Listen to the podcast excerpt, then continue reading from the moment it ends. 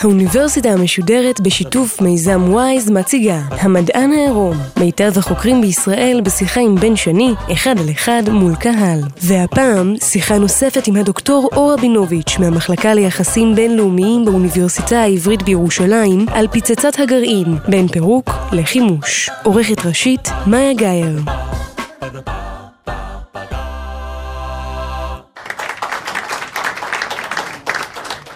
טוב לכם, אנחנו ממשיכים הערב את השיחות שלנו עם הדוקטור אור רבינוביץ' שחוקרת את היסטוריית הגרעין ואת התנהלותן של המדינות החמושות בנשק יום הדין.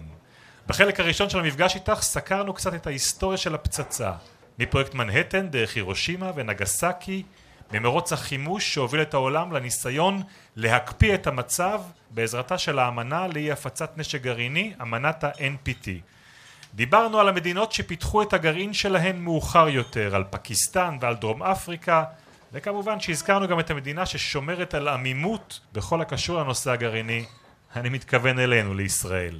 הערב נתמקד בילדים הרעים של העולם, במדינות שרוצות נשק גרעיני בכל מחיר ובדרכים של העולם להתמודד איתן, בדרכים להגבלת הפצה של נשק גרעיני בעידן שבו המתכון להכנת פצצה זמין באינטרנט והמחסנים המתרוקנים של מעצמות מהעולם הישן הם השאיפה של ארגוני טרור ומשטרים טוטליטריים.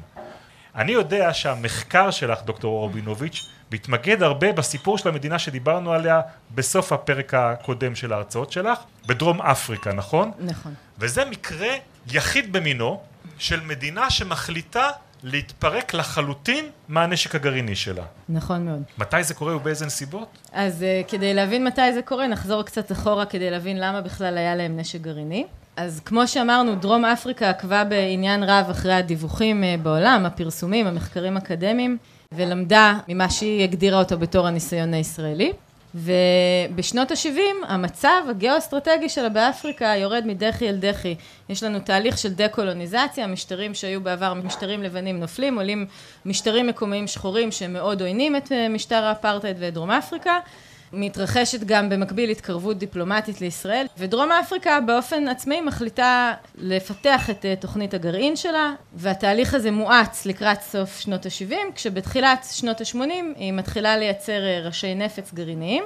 במי דרום אפריקה נלחמת שהיא צריכה נשק גרעיני? זו שאלה מצוינת, והשאלה היא האם אתה מקבל את ההסבר הדרום אפריקאי או לא. וההסבר הדרום אפריקאי הוא כזה. הדרום אפריקאים טוענים שהם מעולם לא חשבו להשתמש בפצצה כדי להפציץ אה, יעד, להפציץ עיר, אין להם שום יכולת אה, לאיים על אה, מוסקבה או על ברית המועצות שהייתה האויבת מספר אחת שלהם. ההסבר שלהם מאוד שונה, הם אומרים, אנחנו חשבנו לעשות שימוש בפצצות גרעין כדי איכשהו לסחוט את האמריקאים לבוא לעזרתנו. באיזה הקשר? היה ונהיה בסיטואציה שבהם כוחות פרו-סובייטים פולשים מאנגולה ומאיימים על השלמות הטריטוריאלית שלנו, וצריך להבין שהיו כוחות פרו-סובייטים על גבולות דרום אפריקה והייתה אה, מלחמה שהתנהלה שם כל הזמן. אז באים הדרום אפריקאים ואומרים, אנחנו נגיד לאמריקאים שבכוונתנו לעשות ניסוי, ואם הם לא יאמינו לנו, נזמין אותם לראות שאנחנו באמת עושים ניסוי, והם כל כך ירצו למנוע הסלמה גרעינית, שאין ספק שהם יבואו לעזרתנו וירגיעו את המצב. ויש הרבה מאוד אנשים בדרום אפריקה ומחוצה לה, שלא מקבלים את ההסבר הזה. הרבה מאוד אנשים באים ואומרים, סליחה, היה והייתם רוצים באמת להפעיל איזשהו מנוף לחץ על ממשל רייגן, זה מה שהיה עוזר? יכול להיות שהם היו בורחים לכיוון השני אם הייתם בכלל מעיזים לעשות ניסוי גרעיני. זאת אומרת, יש פה הנחה שצריך לשאול אם בכלל מקבלים אותה מלכתחילה. את יודעת, את מדברת על המונח הזה ניסוי גרעיני, והוא נשמע כמו איזשהו חלק מדעי, אבל אני מבין גם מהשיחה איתך, שאם הירושימה ונגסקי זה בעצם המקום האחרון שבו היה שימוש טקטי בנשק גרעיני לניסויים האלה סו קולד יש ערך הרבה יותר גדול מאשר הערך המדעי שלהם של ללמוד אם הדברים באמת עובדים. נכון, הדרום אפריקאים והפקיסטנים בעצם מבינים שלאמריקה בשנות ה-80 יש אינטרס מאוד גדול שהן לא תערוכנה, לא תבצענה ניסויים גרעיניים. גם פקיסטן וגם דרום אפריקה הן מדינות שנמצאות בברית לא רשמית כזאת ואחרת עם ארצות הברית, הן כמובן לא חברות בברית כמו נאט"ו או משהו כזה, אבל הן מדינות שנמצאות בספרת ההשפעה האמריקאית, וברור להם שבין אם זה ממשל קרטר בסוף שנות ה-70 ובין אם זה ממשל רייגן בשנות ה-80, לא רוצה לראות ניסויים גרעיניים, ושתי המדינות האלה חושבות איך אני משתמשת בזה בתור מה שנקרא באנגלית bargaining chip, בתור אסימון. איך אני מכניסה את זה למשוואה ובסופו של דבר מקבלת תוצאה שעוברת לקראתי. וזה מעניין ששתיהן הצליחו להגיע לאיזושהי נוסחה שעוזרת להם באביב 81. קודם זה קורה עם פקיסטן, אחרי זה זה קורה עם דרום אפריקה. משלחת פקיסטנית מגיעה לבקר בבית הלבן באפריל 81, אה, נפגשת עם מי שהיה אז שר החוץ, אלכסנדר האג, ומגבשת שורה של הבנות שלימים יחוזקו בשיחות בין נשיא פקיסטן זיה אול חק והנשיא רייגן עצמו, שהם אומרים ככה, פקיסטן לא תעשה ניסוי גרעיני, וארצות הברית לא תפעיל עליה יותר מדי לחצים, והקונטקסט הזה יעזור לשתי המדינות האלה לשתף פעולה באפגניסטן. הסובייטים פלשו לאפגניסטן בחג המולד של 79, וגם הפקיסטנים וגם האמריקאים רצו לסלק אותם משם, ועל הרקע הזה שיתפו פעולה. ובאמת, הפקיסטנים לא עושים ניסוי. היום אנחנו יודעים שככל הנראה, הסינים עזרו לפקיסטנים, ואירחו אצלם בסין, באתר ניסויים, ניסוי בפצצה פקיסטנית. אבל את חייבת לנו הסבר... אז מה קרה בדרום אפריקה? אפריקה, כן, איך היא מחליטה פתאום ש... שהיא מתאבדת גרעינית? אז uh, ככה, אז קודם כל נסביר למה אנחנו מתכוונים כשאנחנו אומרים מתאבדת גרעינית. Uh, דרום אפריקה היא המדינה היחידה עד כה שפיתחה בצורה עצמאית ארסנל גרעיני, ואז החליטה לעשות מה שנקרא באנגלית roll back, החליטה לגלגל לאחור את יכולות הגרעין שלה ולחסל את הארסנל שלה. דרך אגב, טכנית, מה זה אומר? שלוקחים את הפצצות, מפרקים אותם, את העטיפה שמים בצד, לוקחים את אה, אותה ליבת גרעין, שהיא לא אמורה להיות ביחד, היא צריכה, במקרה הדרום אפריקאי מוחזקת בנפרד, את שני החצאים. וממחזרים את זה, מפרקים את זה, אפשר לדלל את האורניום, להפוך אותו למוטות דלק. לדרום אפריקה הייתה אז תחנת כוח גרעינית בשם אה, קוברג. הדרום אפריקאים אה, יכלו, אם הם היו רוצים אה, למחזר את האורניום, להפוך אותם למוטות דלק. אבל מה שחשוב הוא שאי אפשר לחזור אחר כך מהמצב הזה לפצצה. אנחנו מקווים, אבל בדרום אפריקה קרה משהו באמת מעניין וייחודי, וזה מה שקורה. ב-89 עולה לשלטון דה קלרק, ודה קלרק מבין שאי אפשר להמשיך עם האפרטהייד. ושחייבים לעשות שינויים כי השיטה לא ממשיכה. ודה קלרק מחליט להעלות את דרום אפריקה למסלול של מה שאנחנו אומרים, קוראים לו regime change, שינוי משטרי.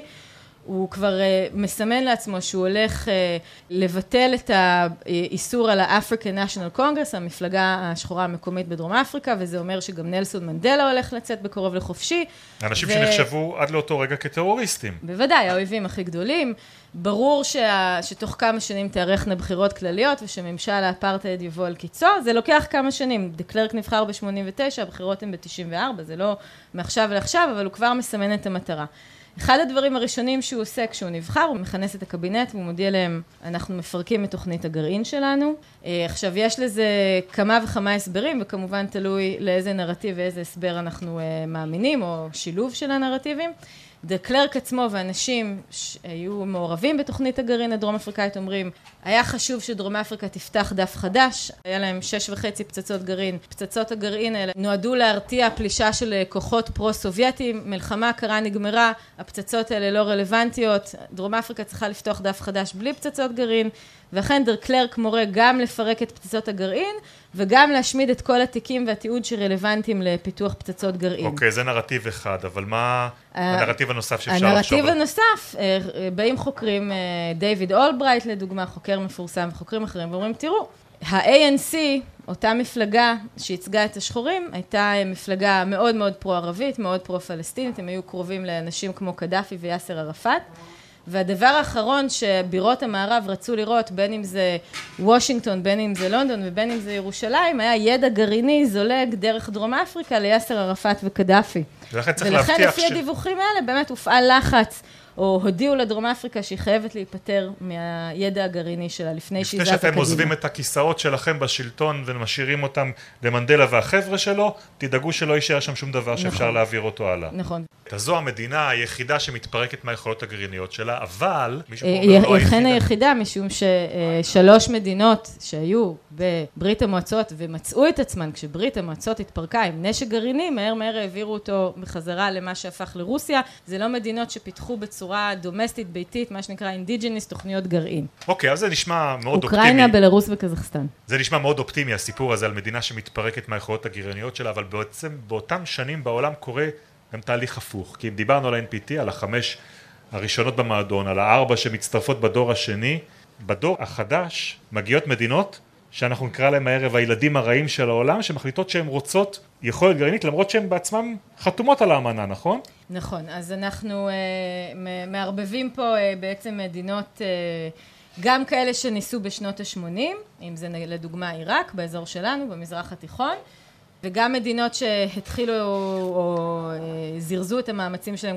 אחרי כבר שהמלחמה הקרה הסתיימה, ואנחנו רואים שיש המון המון התרחשויות במזרח התיכון. אנחנו רואים לדוגמה שסוריה אה, ניסתה לפתח אה, כור גרעיני, אנחנו רואים שקדאפי ניסה לקנות, לא ניסה, הצליח לקנות צנטרפוגות. אנחנו תכף נדבר גם על עיראק ועל הכור בוס-עיראק. היום אנחנו עוסקים כל הזמן בתוכנית הגרעין האיראנית. יש המון המון התרחשויות במזרח התיכון שישראל בהחלט צריכה לעקוב אחריהן, לדעת מה קורה. מתי צפון קוריאה נכנסת למאמצים האלה? צפון קוריאה, יש לה מאמצים מאוד בוסרים כבר בתחילת המלחמה הקרה. כל פעם מכשירה מדענים, מחפשת לחצוב אורניום, קונה כור אה, מברית המועצות כבר בשנות ה-70, אחרי זה היא קצת מעלה הילוך בשנות ה-80, אבל זה עדיין לגמרי מתחת לרדאר, זה לא, לא דברים שהם עדיין מאוד מאוד מדאיגים. היא מעלה הילוך בשנות ה-90, בתחילת שנות ה-90 היא מצטרפת ל-NPT, אבל היא לא מיישרת קו עם ה-NPT, הפקחים של הסוכנות הבינלאומית לאנרגיה אטומית שאמורים לוודא שצפון קוריאה בעצם מתנהגת כמו שהיא אמורה להתנהג, בודקים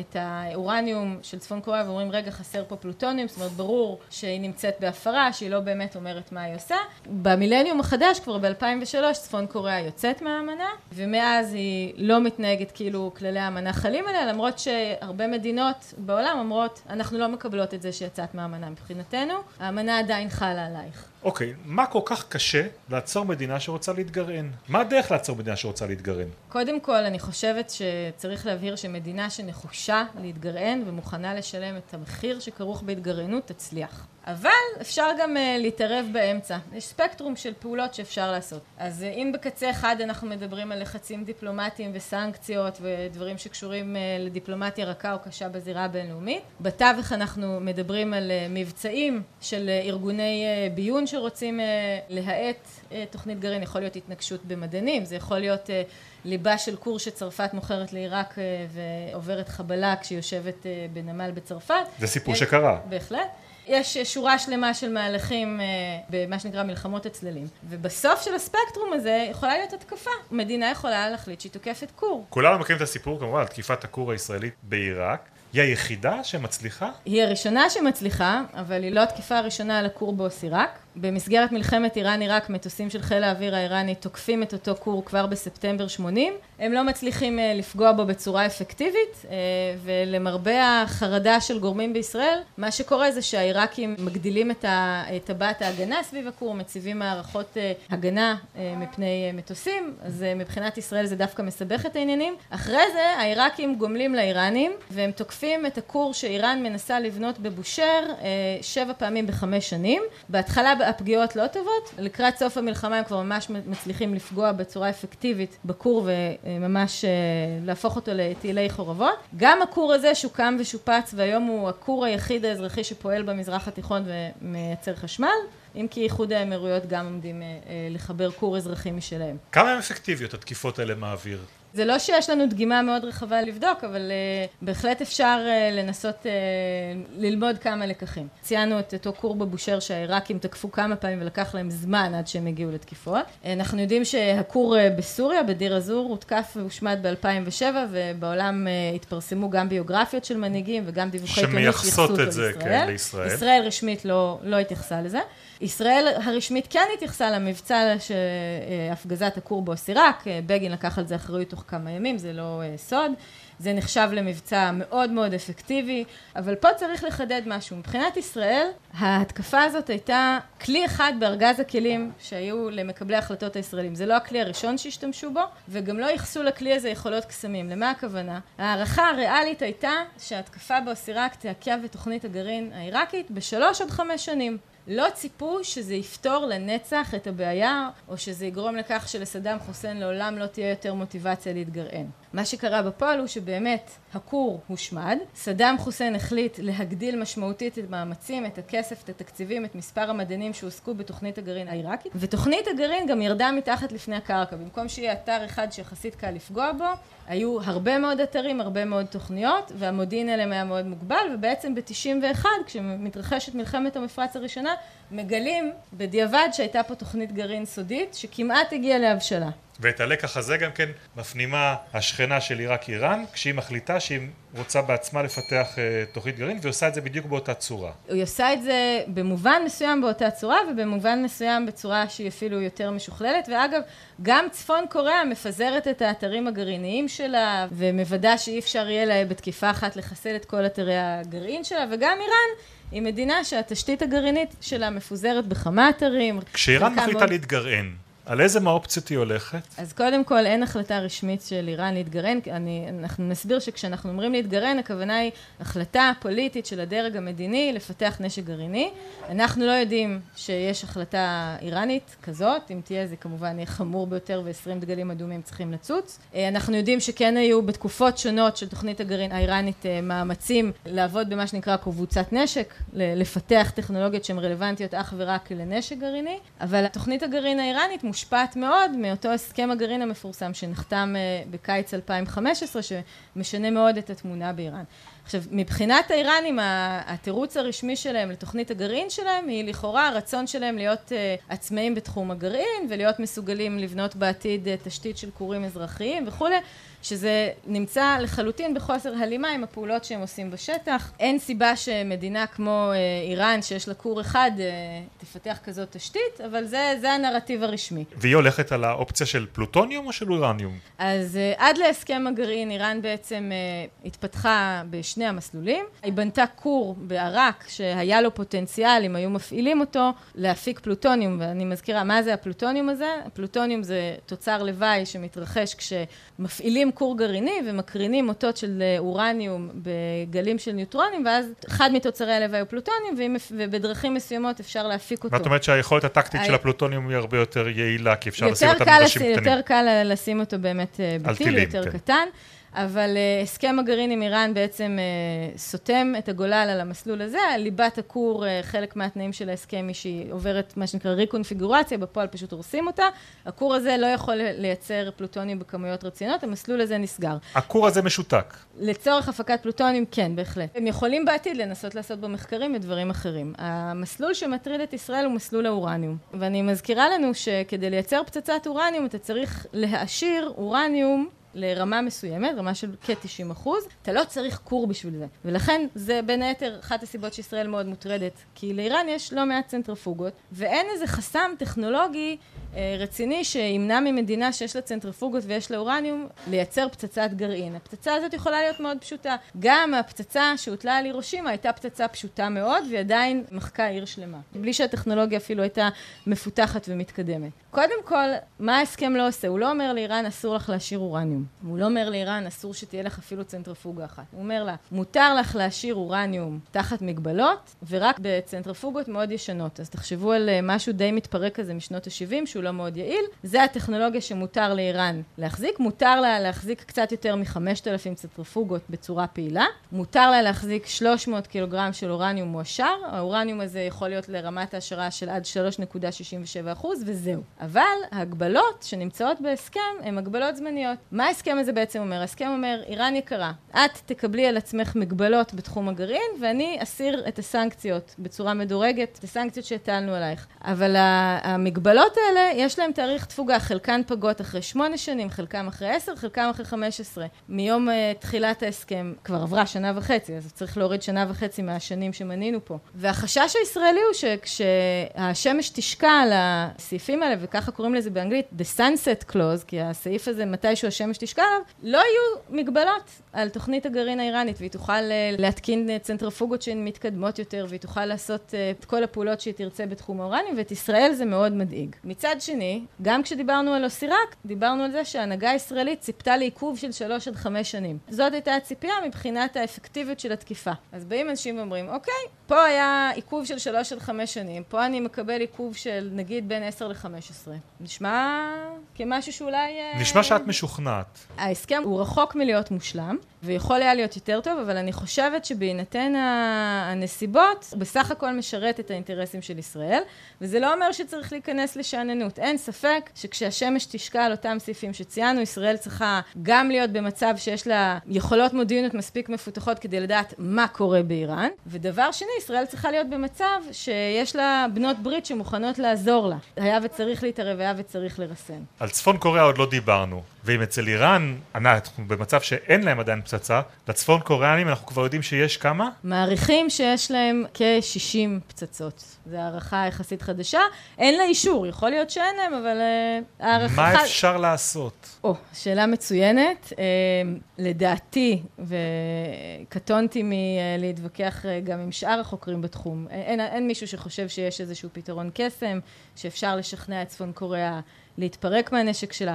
ברור לחלוטין שקים ז'ונג און מעוניין בנשק הזה כדי להבטיח את שרידות הממשל שלו, ואף אחד לא הצליח אה, לחשוב עד עכשיו על איזשהו מין פתרון קסם שיגרום לאותו קים ז'ונג און לוותר על תוכנית הגרעין. יכול להיות שאם הציפייה הצפון קוריאנית תתממש ותהיה לגיטימציה בינלאומית מסוימת לתוכנית הגרעין הצפון קוריאנית, אז הם יסכימו לקבל על עצמם מגבלות, נגיד בפריסת הטילים, בכמה ראשי נפץ יש להם וכדומה, אה, אבל כרגע אין פתרון למה בדיוק עושים עם צפון קוריאה. את יודעת, זה מביא אותנו לחלק האחרון שאני רוצה לדבר עליו, וזה העניין הפרסונלי, של מי שבסופו של דבר יושב ומחליט. כי אנחנו עדים בשבועות האחרונים להתחממות הזאת בין צפון קוריאה לבין ארה"ב סביב הנושא הגרעיני. ודיברת אה, בפרק הקודם על ההחלטות שטרומן קיבל אחרי ההפצצות בירושימה ונגסקי להביא את ההחלטה על הטלת פצצה אל הנשיא. מה בעצם הטכניקה שבה נשיא ארה"ב מחליט לשגר פצצת אטום לעבר צפון קוריאה לדוגמה.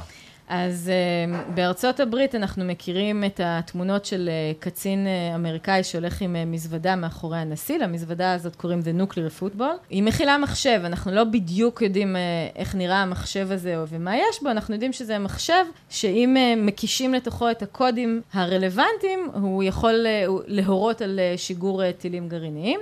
הקודים האלה נמצאים במין התקן שאין תמונה שלו באינטרנט, אני חיפשתי, לא מצאתי תמונה גלויה שלו.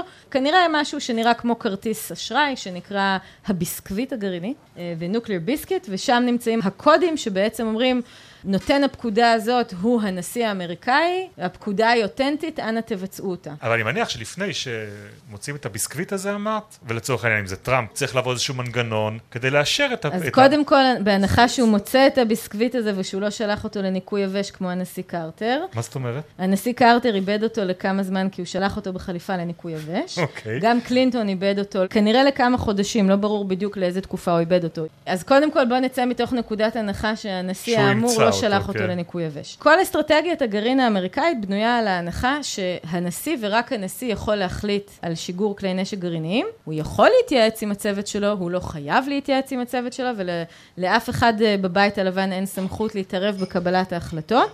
האסטרטגיה האמריקאית בנויה על זה שארצות הברית תוכל להגיב ברגע שהיא קולטת איום גרעיני ולפני שהיא סופגת אותו. חלק מהרציונל פה הוא החשש שבהנחה ואמריקה ספגה, ארצות הברית ספגה מכה ראשונה, מערכות השליטה והבקרה יזוקו ואי אפשר יהיה להורות על אה, תקיפה שנייה או על תגובה. קוראים לזה מערכות command and control. אז כל המערכת בנויה לאפשר לנשיא להגיב עוד לפני שספגת את המכה, זה בעניין של דקות. וגם נמצאים מאות טילים, מאות ראשי קרב גרעיניים נמצאים בכוננות שמאפשרת לשגר אותם בתוך דקות, זאת אומרת שהם לא יושבים באיזה מחסן למעלה, כל הזמן, והנשיא יכול... את אומרת מאות, תסבר לנו את האוזן. לארצות הברית יש כ-4,500 אה, ראשי קרב שבמצב שאומר, שאו שהם בכוננות מלאה או שאפשר לפרוס אותם בטווח זמן קצר, ועוד כמה אלפי טילים שנמצאים בדרך לפירוק, ולא אמורים להיות במחסן, אבל בתכלס אפשר יהיה לגשת אליהם במקרה הצורך, למרות שקשה לדמיין סיטואציה ש-4,500 הראשונים לא יספיקו. כן. בתקופת הנשיא ג'ונסון רצו לקבוע מין סף שרירותי כזה של מהי אה, מכה שתבטיח את השמדת ברית המועצות? החליטו היכולת לשגר 400 מגה-טון. זה השמדה מובטחת. עכשיו, נשאלת השאלה, 399 לא, לא ישמידו? ברור שכן, הרי כל הקווים פה הם שרירותיים לגמרי. ובמקרה של טראמפ, אף אחד לא מדמיין בכלל סיטואציה שבה הוא יחלום להורות על שיגור כזה, אבל צריך להבין שזה בסמכותו. אף אחד לא מדמיין? אה, או שיותר מדי אנשים מדמיינים וחוששים. שומעים את הנאומים האחרונים וחוששים. לא, תראה, ג'יימס קלאפר, בכיר אמריקאי שהיה בראש סוכנות המודיעין האמריקאית בתקופת אובמה, הלך בשבוע שעבר ל-CNN ואמר, אני מפחד, אני מפחד מזה שלטראמפ יש את הקודים הגרעיניים. האיש הזה לא שקול בעיניי. התקווה היא, או ההנחה היא, שלא יישמו לכאורה, אבל ברור שזה זה ממש לא מעודד אף אחד, ואם מספיק אנשים יתפטרו, תמצא את הבן אדם שיסכים ללחוץ על הכפתור, וזה ממש לא צריך uh, לשלוח לאף אחד uh, לישון בשקט בלילה. דוקטור אור בינוביץ', לקראת סיום, יש לנו סבב מהיר של שאלות, התשובות עליהן צריכות להיות קצרצרות. אם היית מקבלת מחר אפשרות לשבת לשיחה בארבע עיניים עם נשיא ארצות הברית דונלד טראמפ, לשאול אותו שאלה אחת, מה היית שואלת אותו? למה אתה לא מתפטר? ובעניין שאנחנו עוסקים בו? הייתי שואלת אותו, האם אתה מוכן ללכת לסדנאות מרוכזות בתחום התפוצה הגרעינית כדי להבין כמה אה, מסוכן הנשק הזה? ואם היית יכולה לשאול שאלה כזאת את ראש הממשלה שלנו, מה היית שואלת אותו? אני חושבת שהייתי שואלת אותו מה דעתו על אה, מדיניות העמימות של ישראל אה, ובאיזה תנאים אה, הוא רואה שינויים בה. אני חושבת שזה היה מאוד מעניין לשמוע, יכול להיות שהוא לא רואה שינויים בה, גם, וזה גם מעניין יהיה לשמוע את זה, אבל זו שיחה מאוד מעניינת. אם אני לך למטרת מחקר אקדמי, דלת פתוחה אל ראשי תוכנית הגרעין של מדינה אחת, את מי היית רוצה לראיין? ישראל.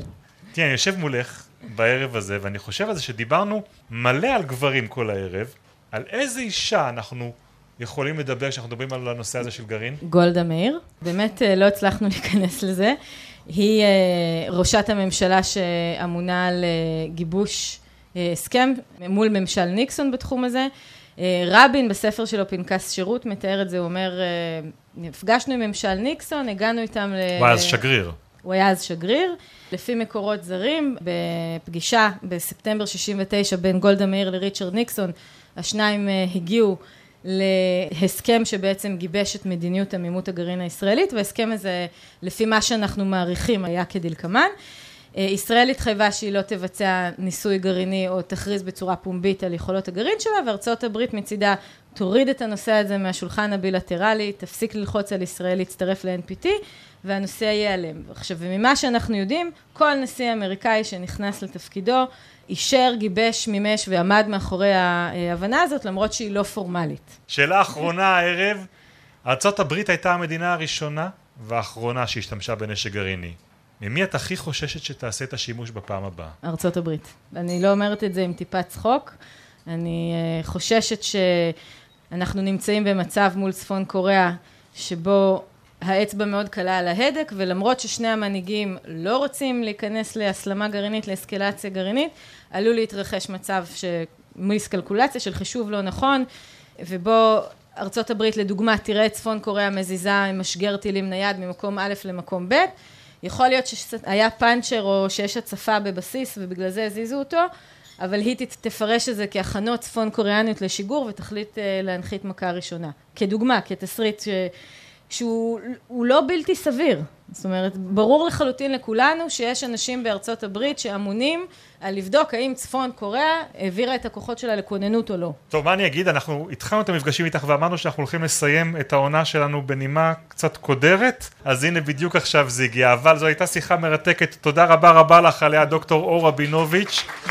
אנחנו מסיימים הערב את הסמסטר הזה של המדען העירום, החמישי במספר, עסקנו בו בביג דאטה, בלוחמת סייבר, במסע אל הירח ובנהיגת גשושיות על מאדים.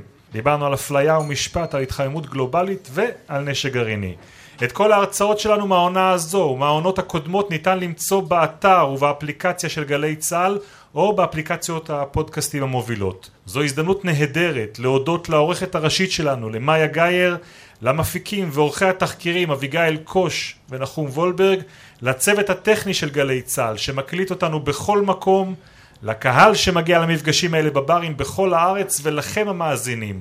אנחנו יוצאים לחופשה, נשוב אחריה עם סמסטר חדש, הרבה עניין וגם בירה, ועד אז, לילה טוב.